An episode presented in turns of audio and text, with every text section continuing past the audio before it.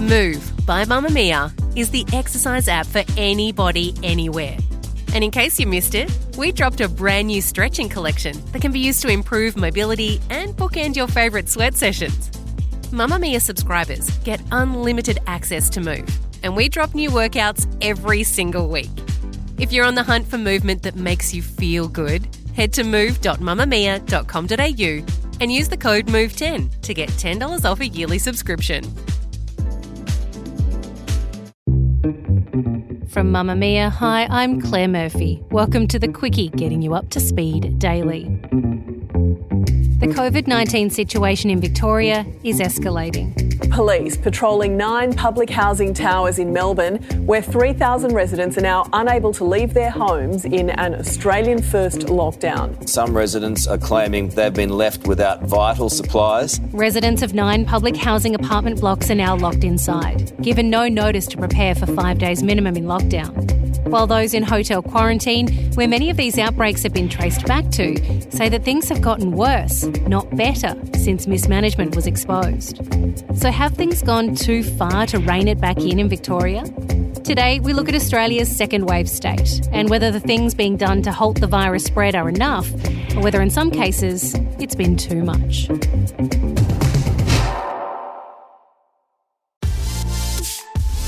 Mamamia subscribers, you've been asking and we've been listening. Now you can get all of your exclusive subscriber audio on Apple Podcasts. That includes everything from bonus episodes of your favourite pods to exclusive segments to all of our audio series. To link your Mamamia subscription to Apple Podcasts, open the Mamamia Out Loud page in your Apple Podcasts app and follow the prompts or head to help.mamamia.com.au.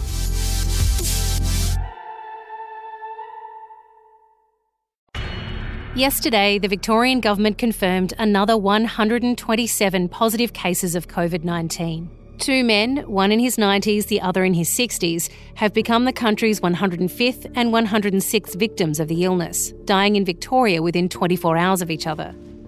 But while Australia is not living under an authoritarian regime, it seems like we've had to resort to the types of measures we saw happening in Wuhan in China when the COVID 19 outbreak first began locking people inside their apartment buildings to stop the COVID 19 coronavirus from spreading.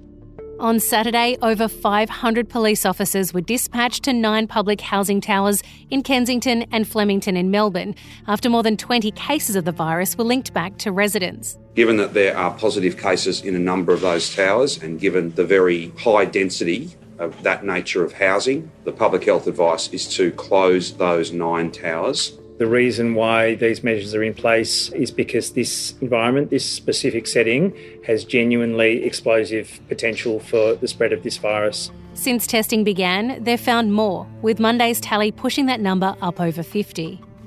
They're not allowed to leave for a minimum of five days or until every single resident is tested. If you refuse, you're considered to be positive and you'll have to remain inside for a further 14 days. This move to have police on every floor of the towers to ensure no one leaves has started a heated debate about the treatment of the people who live there. Some say this would never have happened if this was an apartment block in a financially well off neighbourhood with people whose skin isn't so brown. Some residents are questioning why they're effectively in detention, while those who live in other suburban hotspots are allowed to leave for work or school, and other areas which are experiencing increasing numbers of cases aren't in any form of lockdown at all.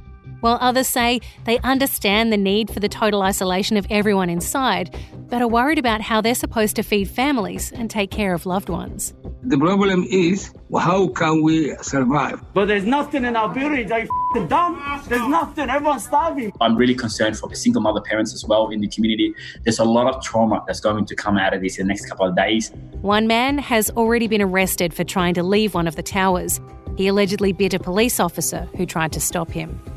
So, why did they lock these people inside and not others? Emma King is the CEO of the Victorian Council of Social Services. Emma, what's the difference here? Why lock down the towers but not other suburbs where there are hotspots? In terms of the briefing that the health department gave us, first and foremost, she led with saying, Look, none of us wanted to do this. What we've seen is a really rapid rise in cases over a couple of days. And this is a community which is very densely populated. And in terms of looking at movement and connection between the towers, they're concerned that there's likely to be more cases. And I guess they're really worried that there's potentially hundreds of additional cases coming in, and they're mindful around things like shared spaces, like laundry rooms, lifts, and touch points for example, if you were to compare it to another disaster such as a bushfire, you can see it. You can see it coming. Whereas one of the challenges with COVID is we can't see it. You know, you might press a lift button and you might contract a disease that could kill you. So really, I understand that this is being implemented because the priority here is to save lives. This is a very, very delicate balance because at the same time that it's been implemented, it's been implemented in a way where there was no notice. It's been implemented in a way where we've seen masses of police arrive on site at the same time. And understandably, the residents in that community are scared. And actually, it's been a shock, I think, for everyone in the community and everyone in Victoria. For a lot of the people inside those buildings, they weren't prepared to go five days yeah. without leaving. And there are lots of reports coming out that some haven't been contacted within 24, 48 hours since this lockdown came into place, that they are struggling to get a hold of food, and that some of the food that they have been given is not sufficient. Has this been handled properly as far as the welfare of the people inside those buildings? The first many people knew about it was actually seeing the police arrive at their doorsteps and not knowing why. And it's important to remember here clearly that no one's done anything wrong. So people are being brought in for the protection of the residents, but for many people, it did not feel like that. And if you've come, for example, from a war zone and police are arriving at your doorstep, that's clearly a traumatic experience. Now, I know that the department was working yesterday to deliver food. There's been quite some criticism around some of that. For example, you know, we've had calls to our line from people saying that, you know, they couldn't access baby formula and could we help them get some? We had on site yesterday organisations such as the Asylum Seeker Resource Centre and Trades Hall that were flat out just organising prepared meals that were culturally appropriate as well. Keeping in mind, we have a raft of different nationalities represented on the housing estate, and it's not just about food. It's about making sure that there's people on site who can help people understand what's going on, why it's happening, and that they get the support that they need. And that goes to food. It also goes to things like medication, as well as, as in any other part of our community, there are people on the estate who've got disabilities, who've got chronic illnesses, who've got mental health issues.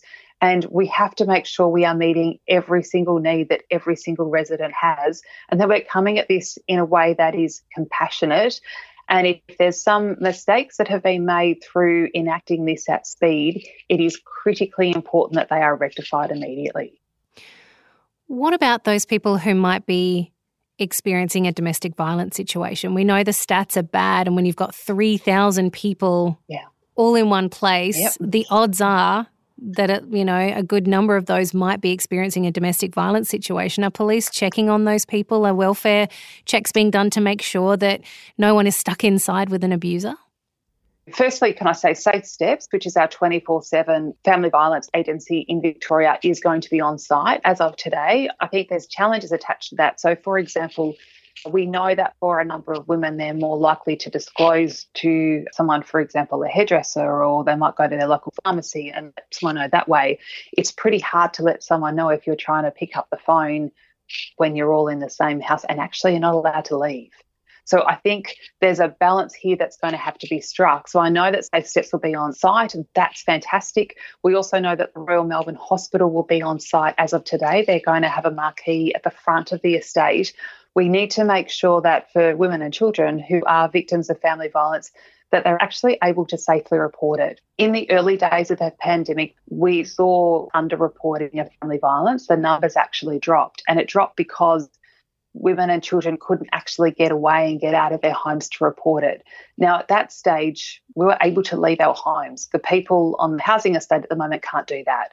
So it's going to require a lot of sensitive thinking about how do we make sure that women and children are safe? How do we find ways if people are victims of family violence that they're actually able to report that and report that in a safe way as well? It's, it's really, really important.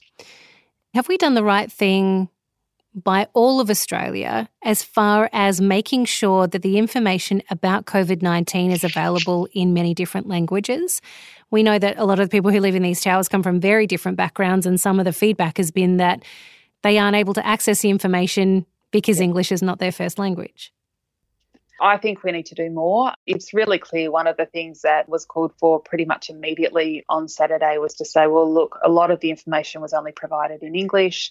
There weren't community leaders who could provide information in multiple different languages. We live in a very multicultural community here and broadly throughout the whole of Australia. And in working with, for example, the Ethnic Communities Council of Victoria, we've been really mindful about the role they need to play at the forefront of this and the role that our community leaders from different nationalities need to be able to play because they're key influences within communities. And we need to make sure that people are fully aware of what is happening and are fully aware of how they can stay as safe as possible and how they can get support that they need. We've already seen lots of people already step up to help out those who are in lockdown in the towers right now. Is there anything that we mm. can do from interstate, from overseas, from afar to help these people out right now? Firstly, if for any tenants of the estate who might be tuning into this, there's two weeks of rent relief that's available. There's hardship payments that are available of between $750 and $1,500 for people who are wanting to donate. And we have seen a groundswell of support in the local community and so far throughout Victoria. And anything you can do to put that word out further would be fantastic. Any donations, etc. One of the things we're really working to do at the moment is to have a central point for people to contact. So Victorian Trades Hall Council is receiving donations of which they have pledged and will make sure are directed to those who are living on the estate. Others, such as the Asylum Seeker Resource Centre, are providing food. There's a list of organisations people can donate to that's readily available. I'm pretty sure it's up on our VCOSS website as well. I'd really encourage people to donate. We've been inundated with requests of people wanting to donate toys and run toy drives and money and food. And I think it speaks to the fact that if we go back to the initial language around the pandemic, that we're all in this together, at the moment, it feels like we're not in this together. It feels like there's one group of people who are being treated very differently. And we're seeing, I think, this groundswell of people wanting to support those who are in the housing estate because of empathy for the situation they're in and also acknowledging that they are paying a very high cost in order to keep themselves safe and to keep the broader community safe by virtue of living in really heavily crowded homes. Some of the outbreaks have been traced back to the mismanagement of security and staff at hotels, where there are travellers returning from overseas in quarantine. But despite the work of journalists exposing the issues, some staying in hotels right now are saying the situation hasn't improved. These are tweets written by Megan Clements, a freelance journalist based in Paris who's in an airport hotel in Melbourne, as read by Mamamia's Gemma Bath. Here's what I've seen security guards without masks or gloves, Holiday Inn staff without masks or gloves, guards lacking training on how to dispose of PPE. At one point, I was asked by an unmasked supervisor to put used PPE into a guard's hands rather than the dedicated infectious waste bin. Guard numbers have been cut in half, from four per floor to two. Staff members, not guards, have told me they're moving between different quarantine hotels for shifts, and external guests are checking into the hotel and it's still bookable online. We've also heard how some security and or staff at other hotels have taken quarantined guests out shopping or have even had sexual interactions with them. The Premier of Victoria, Daniel Andrews, has refused to be drawn on the issue, which is now the focus of a judicial inquiry. So, is Victoria now in a place where this sort of complacency has pushed them past the point of being able to return to the easing of restrictions? Dr. Kirsty Short is an infectious disease specialist at the University of Queensland. Doctor, what's the situation with this community transmission in Victoria now compared to the peak back in March? Are we seeing the same kind of infection rate here? In terms of the number of cases, this is essentially equivalent, if not more, as really the peak of what we saw in Victoria early on in the pandemic.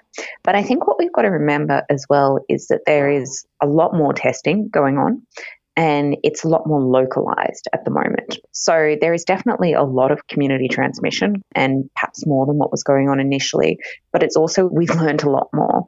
And so these testing blitzes are helping us detect that much more rapidly than we were in the early stages. So, yes, it's a point of concern, But I think people should be really reassured that all the right measures are being taken now, and, and we've learned a lot from our past experience with this virus. These people who are testing positive right now, are we seeing more cases of people who are asymptomatic, or are we still seeing a lot of people end up in hospital really sick and requiring ventilators? Again, it's hard to say. I haven't seen all the hospital data, but in general, the rule of thumb, and this hasn't changed throughout the pandemic, is if you have no underlying condition and if you're not elderly, the odds are you're going to have a mild or moderate infection. Having said that, what we are seeing is that now globally there's some individuals who have had an infection and haven't really resolved the infection or still experience symptoms months after. So even if you're not in a risk group, it's best not to get infected. But certainly these risk groups are still emerging as risk groups for high mortality, and that hasn't changed.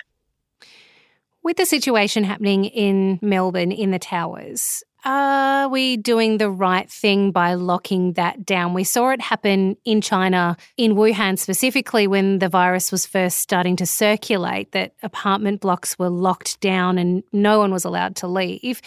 Is this the right thing to do? Or should we have gotten those people out of those towers and put somewhere else? The really hard thing about this pandemic is that it's unprecedented. We have no real point of reference before six months ago about what to do. So I do feel for the people in this position who have been locked down because I think it would be a very difficult time. And I think it's great to see that people of Melbourne are supporting them with food, with entertainment packages for kids, all those sorts of things. In terms of from a public health perspective, I do think that this was a good decision. And the reason for that is that we know from other countries that disease transmission is particularly pronounced in areas of high density housing. So, this is exactly what happened in Singapore. A little while ago, there was a resurgence in cases in Singapore, and it was predominantly amongst migrant workers who were living in dormitories. So, again, this close contact housing. So, it is a very harsh measure, and again, we shouldn't underestimate the severity of it on the communities that have been affected, and we should continue to support them. But from a public health perspective, we really do need to do something to get this outbreak under control, and I think it's a sensible measure. Dr. Short says we have come a long way since we first heard about COVID 19, and that we should be grateful for the numbers they're finding with the testing blitz in Melbourne right now, because that means they're testing the right people in the right area and they're catching those who are positive. And there's nothing wrong with the tests themselves, which you'd start to think of if the numbers started to drop dramatically.